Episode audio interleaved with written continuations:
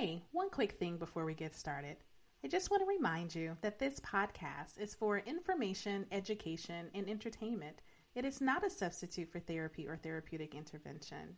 If you find yourself in crisis, please visit your local emergency room or contact a crisis hotline.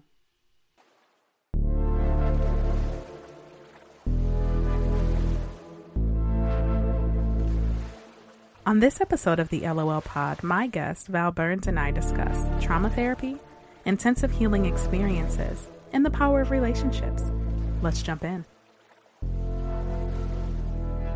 Hey everyone, it's LaShanda from Labors of Love, and you are listening to the Labors of Love podcast. I am extremely excited to have the guest with me today. Not only is she my friend, but she's also a psychotherapist, a doctoral student, and the owner and executive director of Gifts of Emotion Trauma Specializing Therapy Center in Madison, Wisconsin. Y'all, I have Val Burns with me. Oh, I'm sorry, Valerie Burns. I call her Val Burns. So, hey, Val, how are you?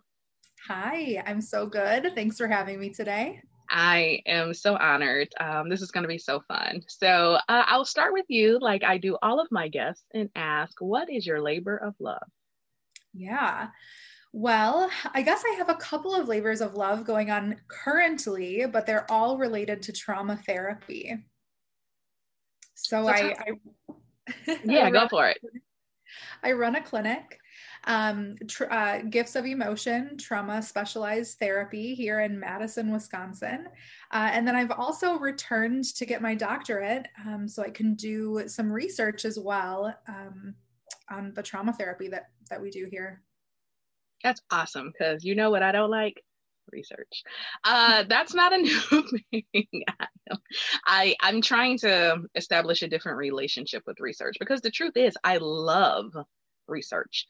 I I really do. I have an inquisitive mind. I am constantly asking myself, is that a thing? I wonder if that's a thing. I need to know more. So that's research, right? I just don't think I want to do it. I want to benefit from those who do it, glean from that, and then help help people understand it. So um, I love that you are going back so that you can do research. Um, so clearly, I talk about trauma all the time, and um, and I talk about therapy. But when you say trauma therapy, help the listeners understand a little bit about what you specifically mean. Yeah, that's a great question. When I talk about trauma therapy, I guess, you know, what I'm mostly talking about is healing from the inside out um, starting with yourself, the therapeutic relationship, and then how you begin to operate in life um, in a different way.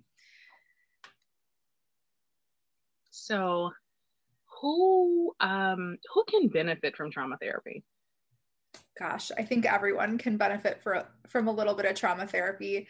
Um, I really focus on using Pia Mellody, um, her post induction therapy, uh, modality. And then, of course, um, Jan Bergstrom kind of grew, and Rick Butts grew that um, into like the five core issues and uh, the five core practices. And so, at Gifts of Emotion, we really, really focus on helping people understand how to integrate that into their daily lives.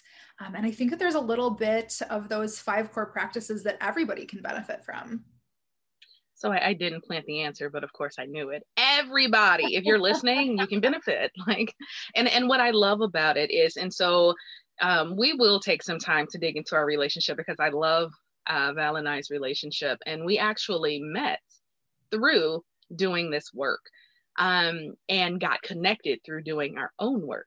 And so one of the things I love about the, the model that we use that's rooted in Pia Mellody's work and this developmental relational trauma therapy. And if you want to know more about it specifically, I think it's episode five. That was a long time ago, y'all, but I did an entire episode on DART, developmental and relational trauma therapy. So if you haven't uh, had an opportunity to listen to that, head back and I talk very specifically about the five core issues and five core practices that Val was just talking about. But what I very much, very much love about the, the model is that it requires you to do your work. Me, the person who's helping people, Val, the person who's helping people, everyone in her clinic, we are all required to do our own work. What? I mean, just think about that. Like how special it is that when you go to see a therapist, um, you can feel assured that they are working on their own stuff. To me, that's that's super important.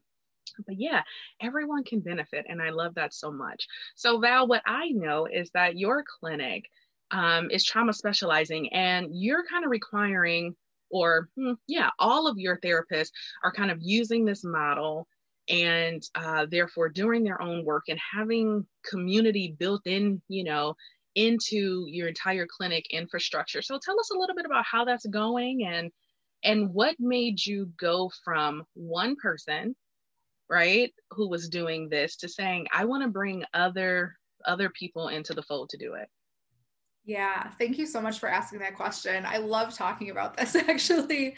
So I I did branch out into individual private practice for a little while um, because I I really wanted to have um, a space where I could just do this work and and you know um, be able to work with clients in this capacity and and that was really wonderful but as you know lashanda the basis of our model is relationship healthy relationship with other people. And so I just found that being an individual private practice, while it was really wonderful, there was something really missing. So not only did I want to kind of create that community and that relationship um, to kind of reflect the DART model, um, I also wanted to kind of bring more people into using this model, kind of bring them into the fold, I guess, expose them to that model. Um, there weren't really any other DART therapists in Madison when I started this. Um, so I, I it, it, was really a labor of love to, to spread um, the DART model. Yeah. That's so awesome. And yeah, it's so interesting. I'm not there yet. I don't know if I'll ever be there. And that's okay. Right now, this whole solo practice thing is it's, it's going well for me. However, what I very much love is that there are committed people like you who, you know, are really creating a safe space for people to come in, learn, practice, and all that built in. And so that's awesome. So I would love to talk about intensives. Can we talk about intensives? Sure, let's talk about it. I I realized as I was sitting here saying let's talk about intensives that I have, but not on my podcast. I was a guest on someone else's podcast. So I'm like, whoa, you know, my listeners haven't even um, got an opportunity to hear about this awesome experience. So, um, part of the work that we do, in addition to, you know, a lot of training, a lot of consultation and things, excuse me, for us to use this model, is we have to go through an intensive. Um, and I want to talk about it because I think it is one of the most, um, it has been an extremely impactful experience for me multiple times over. So the thing is, Val and I keep doing them. and some people think it's crazy, but I I actually love it. So um we'll tag team it, but from your perspective, Val, what what would you say about an intensive if someone says, What in the world is that? Yeah. Wow. Gosh, it's like a year of therapy packed into a weekend. That's kind of the nuts and bolts of it. Yeah, like seriously, it is very intense. So, a group of people, about three or four, come together with a, a facilitator and we uh, go through three processes um, over the weekend. And I, I hesitate to say weekend because like I'm doing one in May and it's not it's not on a weekend. So over three days, right? And we go through the process of one, what we call um, a debriefing. And it's essentially kind of going through your life. Um, and what we're pulling out is something that I talk about all the time, something I, I call a template. We are looking for what are some of the beliefs you, you've absorbed what are some of the worldviews that were developed as you were growing up? What are some of the behavior patterns that emerged, all based on kind of these experiences that you had growing up in your family system or your social structure? And so it's really just what was it like growing up being you? It's not like rooting around looking for issues, but it is just saying, hey, what did you learn about life based on how your family was comprised, your community, what you participated in, what you didn't participate in? And so we the, the first day is is that. and we're uh, we're kind of what we call rearranging the furniture because many of us grow up and we know the facts of our history but we've never sometimes had someone to put it in perspective so like those of us who were uh, big caretakers uh, for our parents and took a lot of pride in it right? I did that hey. We never really had someone to say hey that kind of wasn't your job. You know you were the child. What? Hold on, wait a minute, right? So we go through this process of just kind of exploring that. And then the next day, um, we do what is called an inner child work, where we go back because what I've talked about before as well is we all have these inner children living in us. They're still there and they still have the same needs that they had when we were that age. And so we make contact with a couple of these littles, as I call them. And, you know, we want to give them what they needed, what they deserve, what they didn't get, but also offer them the opportunity to kind of come with us. And they don't have to be afraid anymore. They don't have to do all these things because our littles will rise up and take over without without our permission. So before I even go on, can we talk about littles? Like, I know I'm very transparent and I want you to be as transparent as you want to be. But when I talk about it, I, I don't know. I, I need some cooperation here. Like, how have your inner children showed up in your life, Val? Yeah, that's a great question. Um, well, I I think you know I, I primarily identify as a scapegoated lost child. So, you know, my my real young ones were very shy, very lost. And then my teenager, my inner teenager, um, is probably the one that I fight with the most. And she's a scapegoat. She was an angry girl. And she got in trouble for being angry. Mm. And how in your so let's say even before you started this process how did that angry teenager show up in your life before you actually like had a conceptual framework to know what was happening? Oh yeah. Well for sure it's that you're you know you're walking around all the time with this fundamental belief that there's something wrong with you. You're bad. You are inherently bad at your core. Yeah and so that was really that was really a challenge it, it's hard to grow when you're always walking around thinking i'm bad there's no use in trying anything because i'm just there's something wrong with me i want to overlay a little bit um i forgot do we talk about the enneagram you and i a lot do you know your type i i feel like i've taken this a million times but it just never sticks because i just I I've never been like educated in Enneagram. Yeah. Gotcha. Okay. I remembered us talking and mentioning, like at least at the time, that you you had typed uh, as a three, which it just makes sense to me, right? If if this little if this young girl, uh, the achiever, the yeah. the one who's prone to accomplishment, look the part, sound the part, be the part, right? Mm-hmm. And yeah. it's like if this if this young part of you is walking around fundamentally believing something is wrong with her, why would she not Yes. Always be constantly trying to prove that there's not. So Girl, still the very reason why I'm going back to get my doctorate, I'm sure, in some aspect, right? So it's just it's always popping up. It is always popping up. So I, I really appreciate that so much. Mm-hmm. Um, you know, for me, there there's young, young me, like three, four, and she experiences pervasive loneliness, mm-hmm.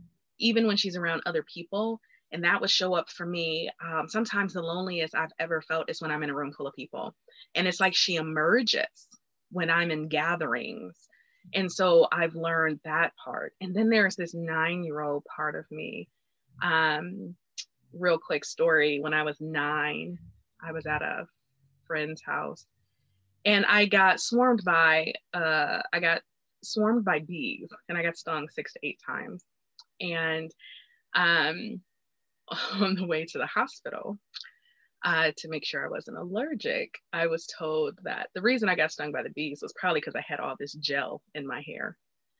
And that's an extremely condensed version of the story. But that nine year old believes no matter what happens to me, it's my fault. I mean, and think about a child. It makes sense to me. I get why she thinks that if, if it's my fault, that a swarm of bees attacked me as I was walking by. What I didn't know is earlier, some kids in the neighborhood had been throwing rocks at a beehive. And so, you know, as I was walking down the street, I got attacked. But if I could have caused that to happen, then surely everything else that happens in my life must be my fault.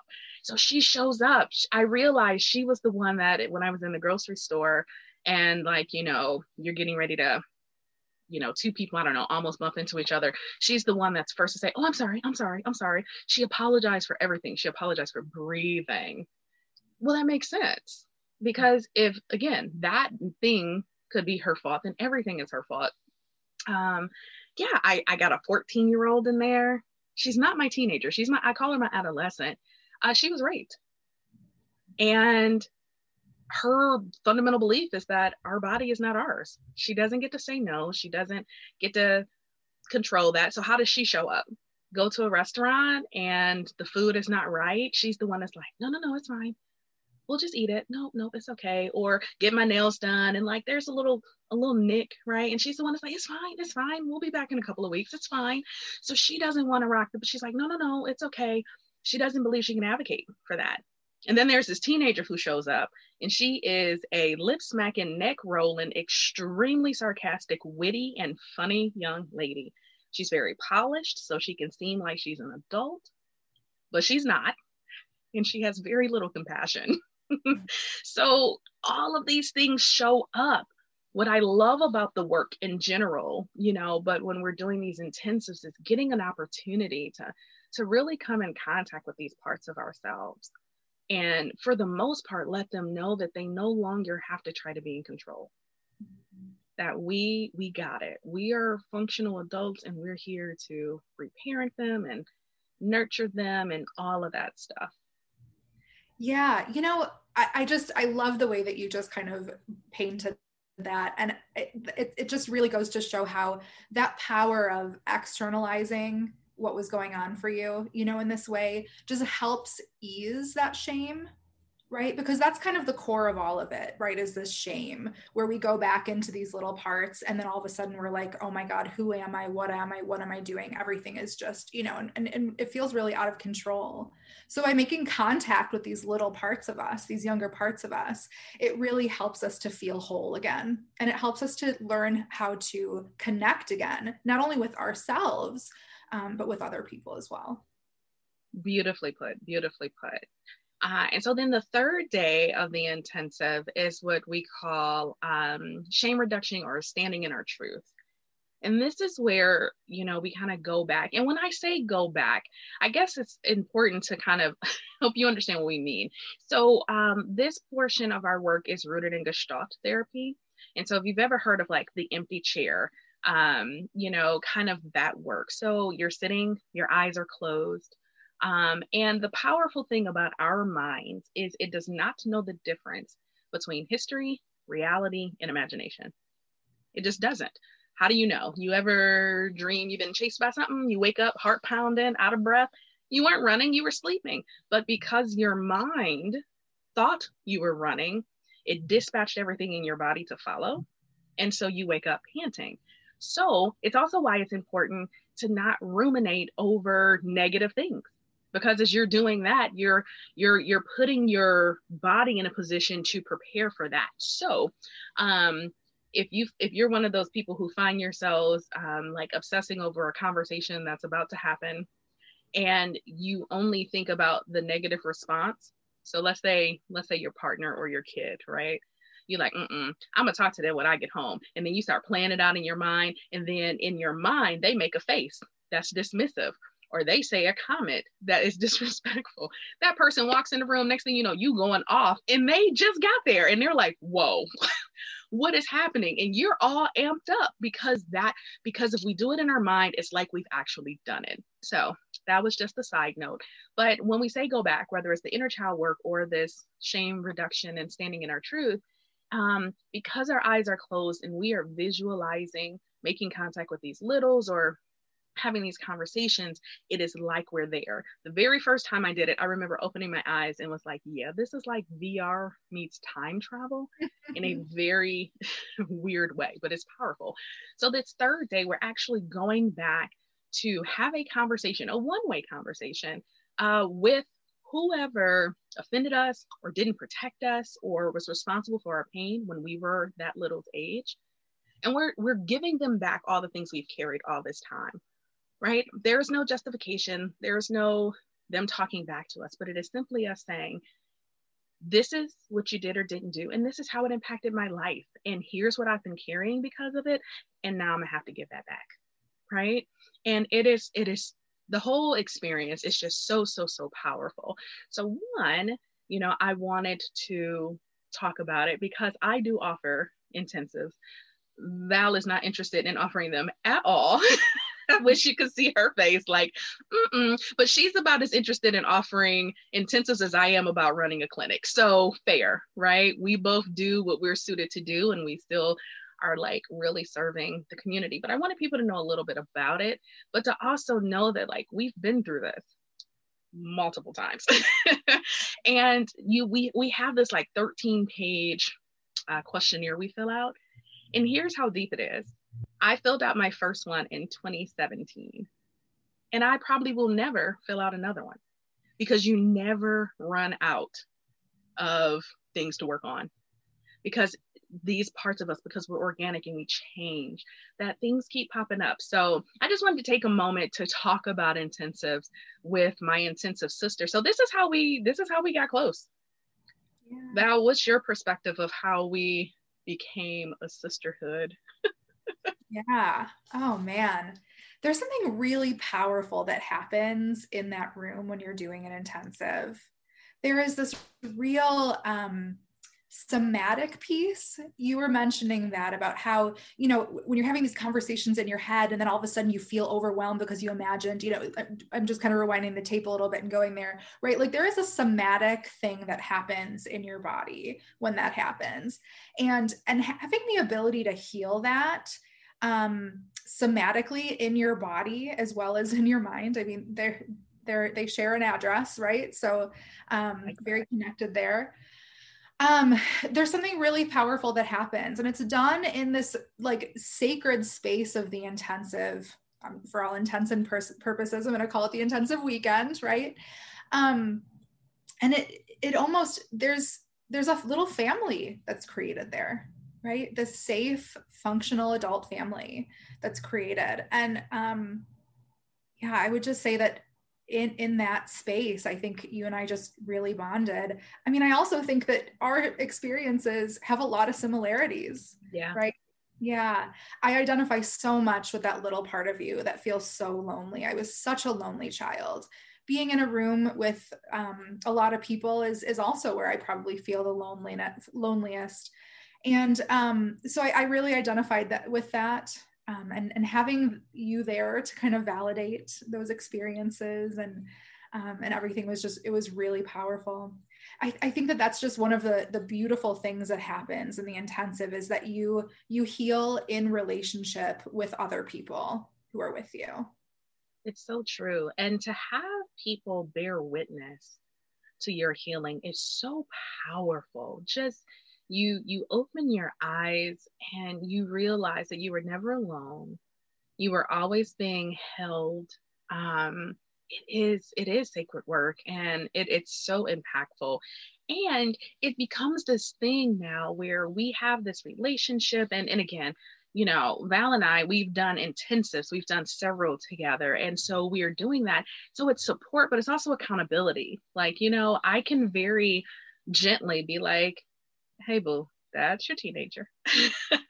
You know and be like oh because these parts arise we don't always recognize that. Or val is so quick to just be like hey what do you need right now? And i'm just like oh look at that. Like i i'm not thinking about my need i just want a tantrum.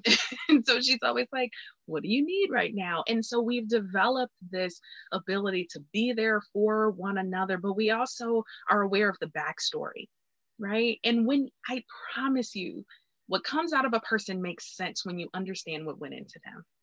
And I, I believe so much in this work that once you start to see how your actions and inactions are rooted in what went into you, and you build that compassion for self, it becomes so much easier to have compassion for other people. and it, it is to the point and i'm not far from perfect and i'm not saying all the time but my capacity to look at a person's actions and get curious instead of judgmental is through the roof now because I've learned to do that for myself. And so, yeah, I just I wanted to talk about intensives because they've changed my life and um, they're super super um, amazing experiences and I wanted to talk about it. Um, especially since I'm moving into a space where I think, you know, it's possible that I might be offering more of them going forward. So, anywho, Love it. So tell me a little bit about your doctorate, also something that intimidates me. Um, what's this experience been like for you? Well, it's something that I always wanted to do. You know, I, I went back to finish my um, undergraduate degree later um, in my 20s. And so when I went back, I did it with the full intention that I would be a therapist someday and hopefully I would get my doctorate. Um, and and I wasn't sure at that point, you know, really what that would look like. So it's always kind of it's always been on my radar, and then and you know went to school, did my master's, was ready to kind of be done with school for a while, and then um, was looking at programs, and then the pandemic hit, and we had to postpone our wedding, and the clinic went fully virtual for a while. So I was like, all right, I've got a little extra time.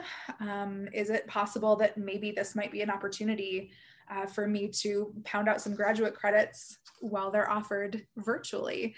Um, you know, because gosh, social stuff kind of went out the window at that point. Uh, so I looked into it and connected with, um, so I'm at Viterbo University, which is a um, private college up in La Crosse, Wisconsin. They are known for their nursing program. Um, and I connected with the um, director there, uh, Dr. Deb Murray, who's a psychologist and just really hit it off. She has a background in addictions like I do. Um, so it was a really, really great fit. So I just kind of loaded up my plate with credits. I'm kind of doing like full time plus. Um, and uh, it's it's been really really interesting. The program is actually called um, it's a uh, Doctor of Education, um, so an EDD in um, counselor supervision, um, counselor education and supervision, CES. Um, so the focus really, it's it's a really fantastic fit because it focuses on supervision of new therapists, um, which is really one of my interests. Um, and then also, you know, as part of any doctorate program or most doctorate programs anyway, there's a dissertation and research involved. Um, so I've been learning a ton about supervision, which has been phenomenal um, and then also learning kind of you know the ins and outs of, of research as i kind of lay the foundations for a dissertation. Yeah. Yes that sounds awesome. Still intimidating to me. So way to lead the way there right? So at some point i can be like if val can do it i can do it. And i ain't even saying that's a path. I'm just saying it's a possibility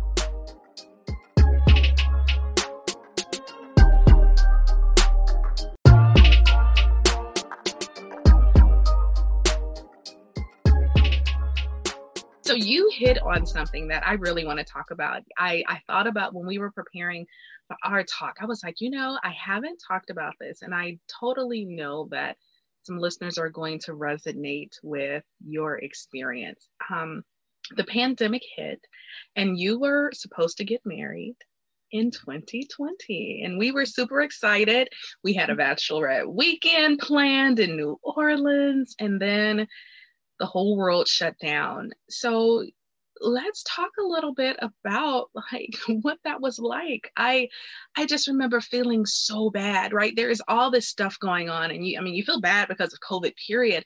But then i thought you were the only person i knew personally who um, who had something extremely important big planned and then had to to postponed, canceled, that whole thing. So, can you tell us a little bit about what that was like?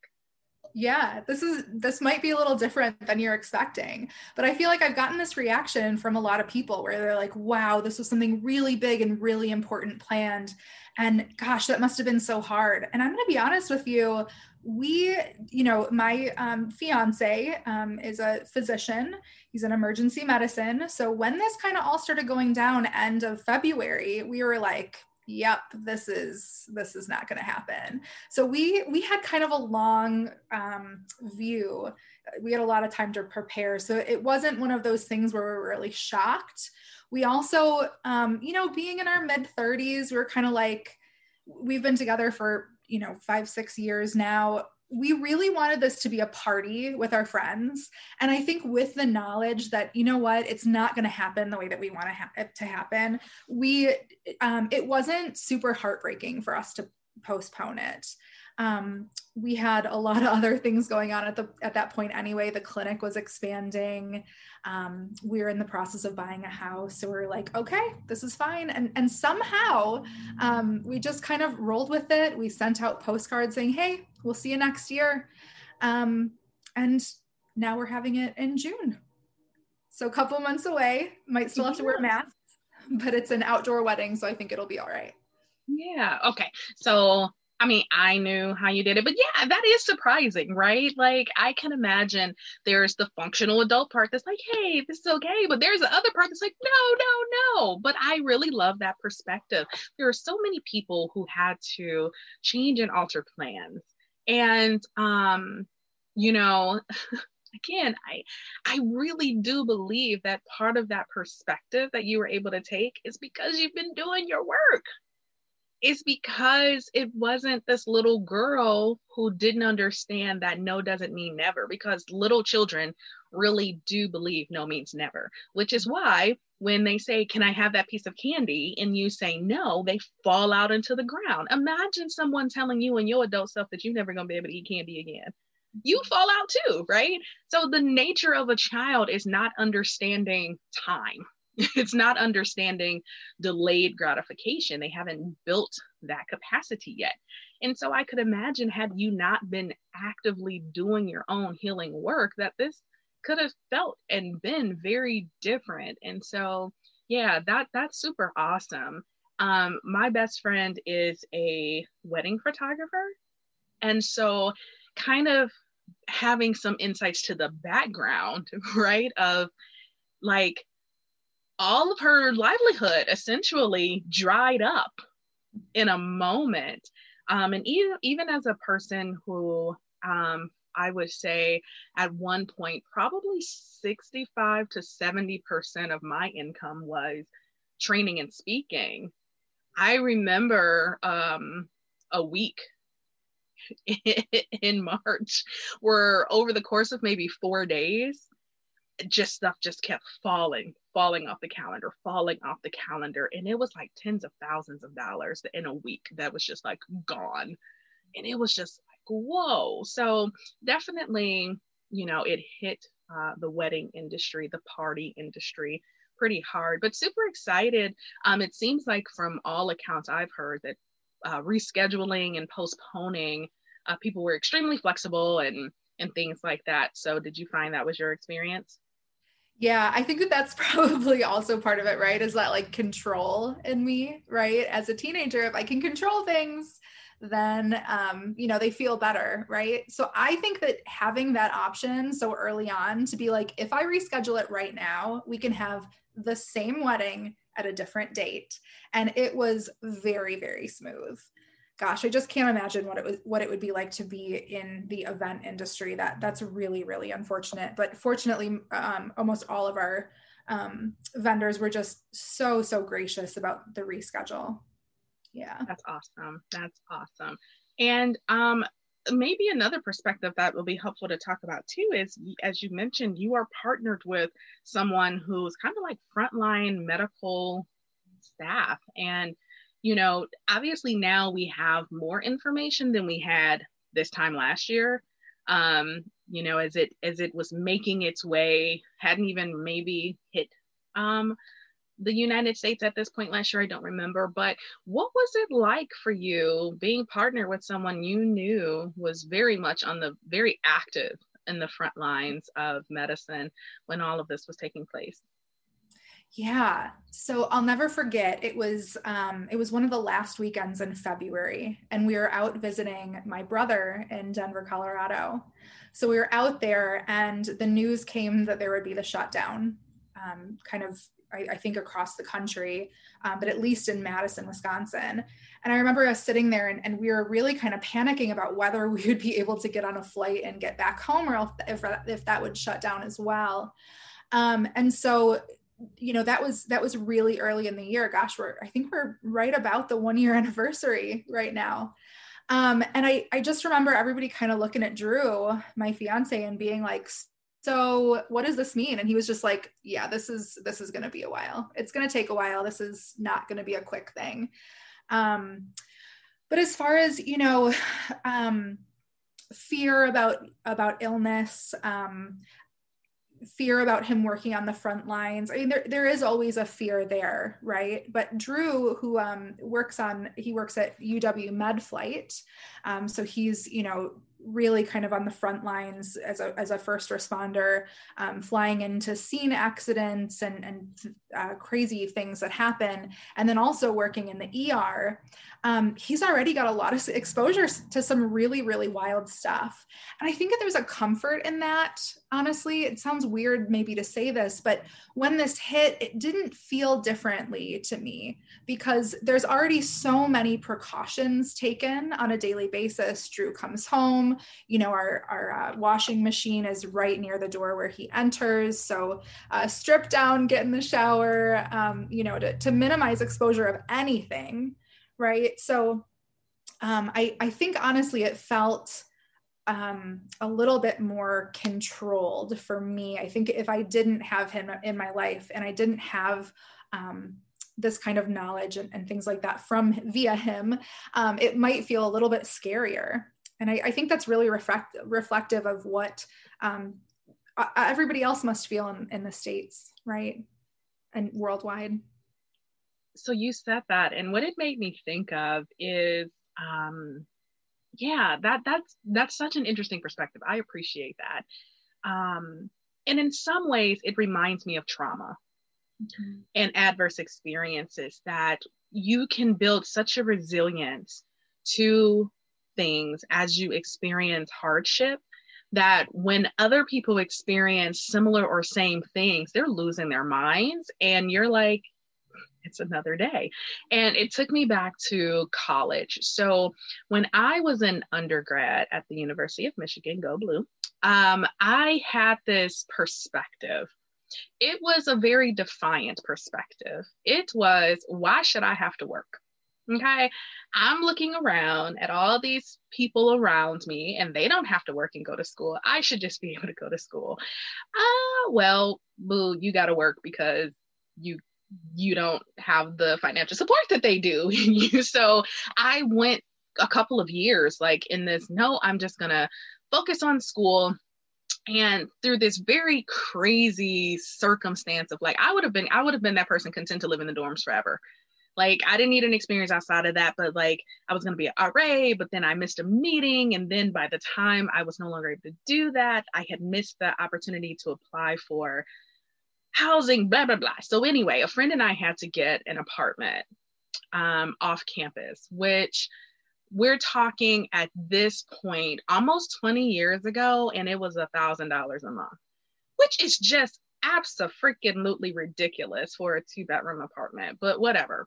So we get this apartment and um, I'm still trying not to work. And, you know, my roommate was a year ahead of me. So she graduated and left. Now she still paid up her part to the end of the lease, but then I realized, oh, shoot, I got to work. So I'm talking, I had a, it was such I I can still feel it in my body. Like I went through this whole thing, like letters on the door, eviction notices, my lights got cut off because by the time I decided, okay, I'm going to work, I hadn't I didn't know or took for granted that it take time to get a job, right? And so to this day, this is how trauma works. I would get eviction notices on my door and it was just like a piece of paper taped to your door. Well, now I'm talking maybe I don't know, within the year I came home and there was a note taped to my door and my body seized. Like literally, I was walking to my door and I stopped. I froze because of that piece of paper on the door. Now, all they were trying to communicate to us was, I don't know, something that was happening around the complex. But because my only other experience with a letter taped to the door was eviction, my body stopped. It was a visceral freeze response. It was so crazy. And even though I know like I'm not getting evicted, I paid this. So this is how it works.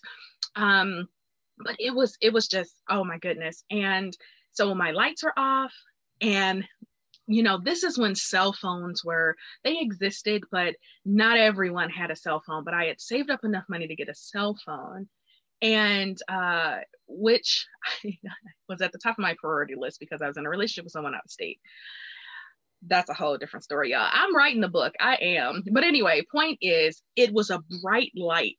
So I used the light of my cell phone to like navigate, but no one knew. I didn't tell my parents. I didn't tell my friends. No one knew what I was going through. There was so much shame attached to what I was going through that like I I had not told anybody. I had perfected taking cold showers because when your electricity is off, so is your water heater. It was just this whole thing. Well, I made it to the end of that lease and it was time for me to move. And I decided that was my junior year of college. And I decided I'm going to commute my senior year. And I won't forget this. It was August 14th of 2003. I remember this because my boyfriend at the time, it was his birthday, and he, him and another friend of mine were helping me move out of my apartment. And I don't know if people will remember this, and it didn't hit Cincinnati, which is very interesting, but New York and Detroit and these other people, there was a blackout. Like we just lost power. August 14th, 2003. And no one had answers for what was happening. And I just remember people freaking out. But I had been living in the dark for months.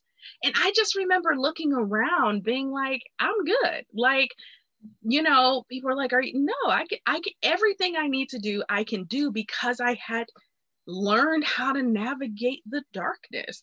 and so that is when you talked about like having Drew in your life and all these things in place a pandemic hit and you were still like it you know we we're equipped for this. And so i can understand that. And i i want um my listeners to think about have you had an experience similar? The details don't have to match. But when something happens and people go like oh my god and you're like what? That's resilient right? If you have a hard time being like i don't think i'm resilient that that's resilience find that thing and go wow i have learned to overcome. I have learned to equip myself. I'll be the first to say we don't always do it in the most healthy way right? But we learn to get past these things. And it's just so interesting how I think in five to 10 years, through that span, we're going to see so much data emerging from 2020 and 2021 that is going to show us so much about our systems and infrastructures. Um, it's going to highlight oppression in a way that we can't deny it anymore. And it's just going to do some things. So thank you for sharing that. So congratulations, your wedding is postponed, is happening soon, several months away. Um, and anything you want to just share about what it's like now that it's coming and for real, for real now? Yeah, I'm really excited. And I'm even more excited that all the planning is out of the way. I just get to kind of like let it happen now. I mean, there's like a few little things here or there, right? But um yeah, now I'm just kind of like relaxed and enjoying it. It's great. That is also a good point. All the planning is done. You know, I just know a lot of brides get real stressed and grooms. Like, let's be for real. A lot of people who are getting married get super stressed about all the planning, but you're right, like done, done, and done. So that's awesome. I've got the dress, I've got the, you know, invitations. I, I mean, yeah, it's great. Now it gets to feel truly like a party. Now, what that will look like come end of June, whether we still have to be masked outdoors and distanced and, you know, what all that means, I, I don't know. And we're going to have to roll with that. But I think that we're, we're pretty resolved at this point because we're just ready to be married. yeah. That's awesome. And the fact that it's outdoors is super cool. And I, I absolutely love that. Um, so what I really appreciated, um, about having the opportunity to talk to you from both a professional and personal standpoint is um, wanting to talk a little bit about relationships. You know, we mm-hmm. talked about the foundation of all of our work is really healthy relationships. And um, I, I find that if I look back in my history, um, female relationships were sometimes challenging um, for many reasons. Um, but now I've found that I am seeking and encouraging and embracing relationship in ways that I never thought I could. So, how have relationships shifted for you, you know, over the last several years? Yeah. Wow, that's such a great question. I really, really struggled with female relationships when I was young. Um, and I, I, I, had a really hard time making friends. And I, I think that that's a product of my trauma and the template that I was, you know, kind of grown into. Um, I recognized probably around my early 20s that what was, and, and this was before I did any therapy or anything, but I, I just kind of was, was like, gosh, I really just wish that I had girlfriends. I wish I, you know, I wish I was quote unquote normal, right? And that's um that's kind of the basis for for a lot of of my healing. I just want to feel normal, right? And and so when I went back to college in my um, mid to late 20s, that was one of my biggest priorities was I want a group of girlfriends that I'll have forever, you know. Um, so I, I, really, really focused on that as part of my college experience. Um, and I am so happy to say that I just have the best group of girlfriends. I have my two best girlfriends, Jen and Olivia, and now their families, and their families are my families, and of course, you, LaShanda, um, and your family.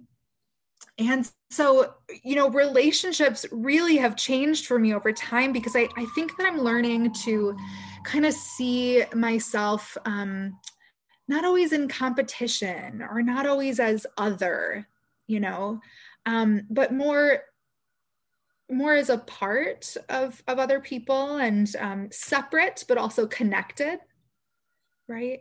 And so using those five core issues learning how to see the value in yourself and others and and that not being totally enmeshed or connected um, not being codependent or anti-dependent but um, you know interdependent also learning that moderation. And i mean i could go through the five core right? But but that's kind of the basis for it. And it's it's so interesting how you know when people start doing trauma work or when they really get driven to do it um, what i usually hear from them is i'm really unhappy in my life. Things are unmanageable. Things are not working.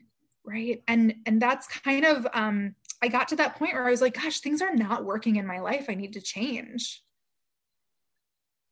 I appreciate that on so many levels. Um, I, when you were talking, I'm like, yes, yeah, yes, exactly. You know, this sense of competition. Um, and, you know, I, I think I had made up in my mind that that was a experience. Not that I'm the only person that experienced. No, not that. But I did.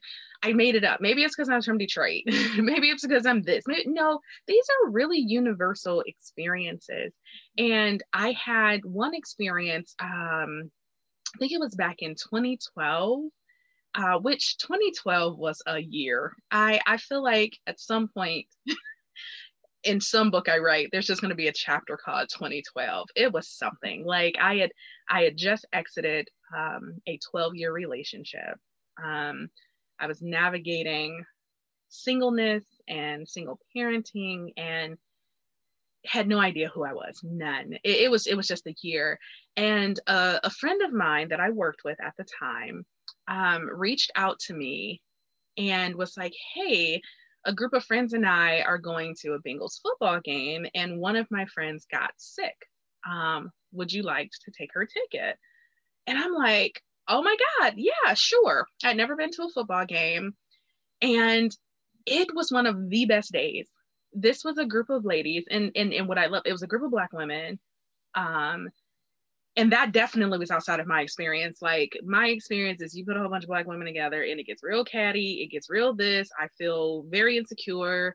Um, don't feel like I fit in. That's rooted back in growing up, you know, which to be fair, I mean, we weren't adults. We were we were kids. So there's a part of that. We were adolescents, but I never felt good enough. We didn't have the money, so I couldn't wear the designer clothes. I was always the fat girl of the group, so I never felt good enough. It, it just this whole thing. And so we went, I went to the football game, and then it was my first time ever having sushi.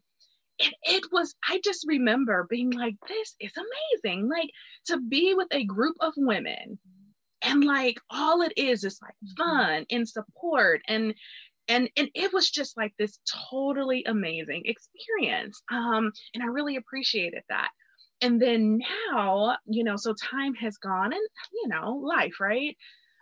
I just still hadn't had an opportunity to forge this group of people. I have good friends right? And some good associates but like bring them all together.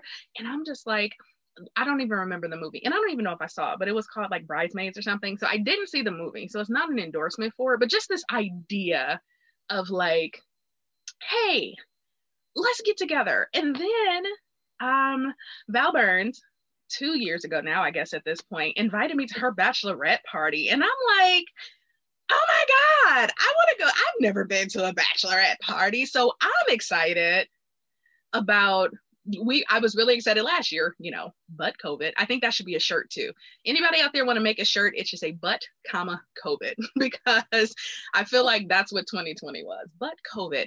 Um, so I'm excited this year that we get to come together. And what's so interesting is I already feel different. Like I'm not thinking about oh my God, will they like me? What if I feel different? What if this? What if that? Oh, no, I am like, we are going to have fun. And I don't know them, but I know Val. I trust her, right? If she's good friends with them. And so I'm super excited about the time we're going to have at the end of May. Um, just really realizing that we can engage with the world differently. I think that's my biggest point like no you know the people who be like because i was like i don't really do girls like that you know like large group da da da. All these things we declare it, it it's not from a functional adult space. It's from those very wounded littles we have. And it makes sense. Like it's not that you're wrong. It's just that healing is possible. And when you heal, you engage with the world differently. And so I'm super excited to engage with the world differently with you and your friends, my dear. Thank you. Gosh, I'm sitting over here like nodding my head so hard that I'm probably going to have like whiplash. I'm just over here like cheering. like, yes, this is what it is. This is what's up. Yeah. Yeah, I love it so much. And I'm I'm excited that um we can do things like this, right? We can do the podcast and we can talk about healing. And I think that's important. I think we've said something maybe that someone has heard for the first time. But what's so important is we live it. Mm-hmm. Okay. Not from a space of perfectionism, but from a space of like, oh man, I can recognize that thing. Oh man, I see that. And, and that's the best thing. Surrounding yourself with people who aren't just like minded, but like acted. if that's a thing, right? Don't just tell me you think the way I think or you believe the way I believe, but can we engage with the world on the same, you know, with the same fundamental, um, I don't know, belief systems and worldviews? And ours is that healing is possible. How do we know? Because we're doing it. And I love that. I love it. I love it. I love it. So Val, is there anything else you want to share with the listeners just before we start to wrap up that we didn't get a chance to talk about today? Gosh, you've done such a beautiful job of covering so much. I mean, and if I'm honest, we could talk about this for several more hours. Oh, yeah. but yeah, I one thing that I love about this model and and you know being in this model with you is is exactly what you said, right? Like we're all working it together. It's not just our job, it's something that we do in our lives on a daily basis. We are really working it. And I think one of the things that's um that I tell clients when when they call um, is that you know you, you can rest assured that your therapist is doing this work as well. There's so many clients who come in and they're so full of shame. They have so much shame about where they've been or what they've done or you know what what their life has looked like. And um and we just try to normalize that right? And and those feelings are are shared um, and and they can they can just rest assured that then when they're coming in and working with our therapists that you know we we recognize these very basic um, aspects of the human experience. Yeah. So important. I i think it's very important for those of us who have platforms or who are in perceived positions of authority highlight our humanity. It's super important. And we're as human as can be. We're just humans who are on the healing journey. And I love it. I love it. Thank you. That is such an excellent point. So, Val Burns, if someone were to want to find you or reach out to you, if you said something that sparked their interest, how might people find and get in touch with you? Yeah, great question. Um, I'm at Valerie at giftsofemotion.com. I'm not super active on social media. Um, so, our website for the clinic is gifts, plural, G I F T S, of emotion, singular, uh, E M O T I O N.com. And it's just Valerie at Gifts of Emotion. Love it. And I'm going to finish like I do with all of my guests and ask if you can share a interesting, fun, or little known fact about yourself. I am a huge fan of Saturday Night Live.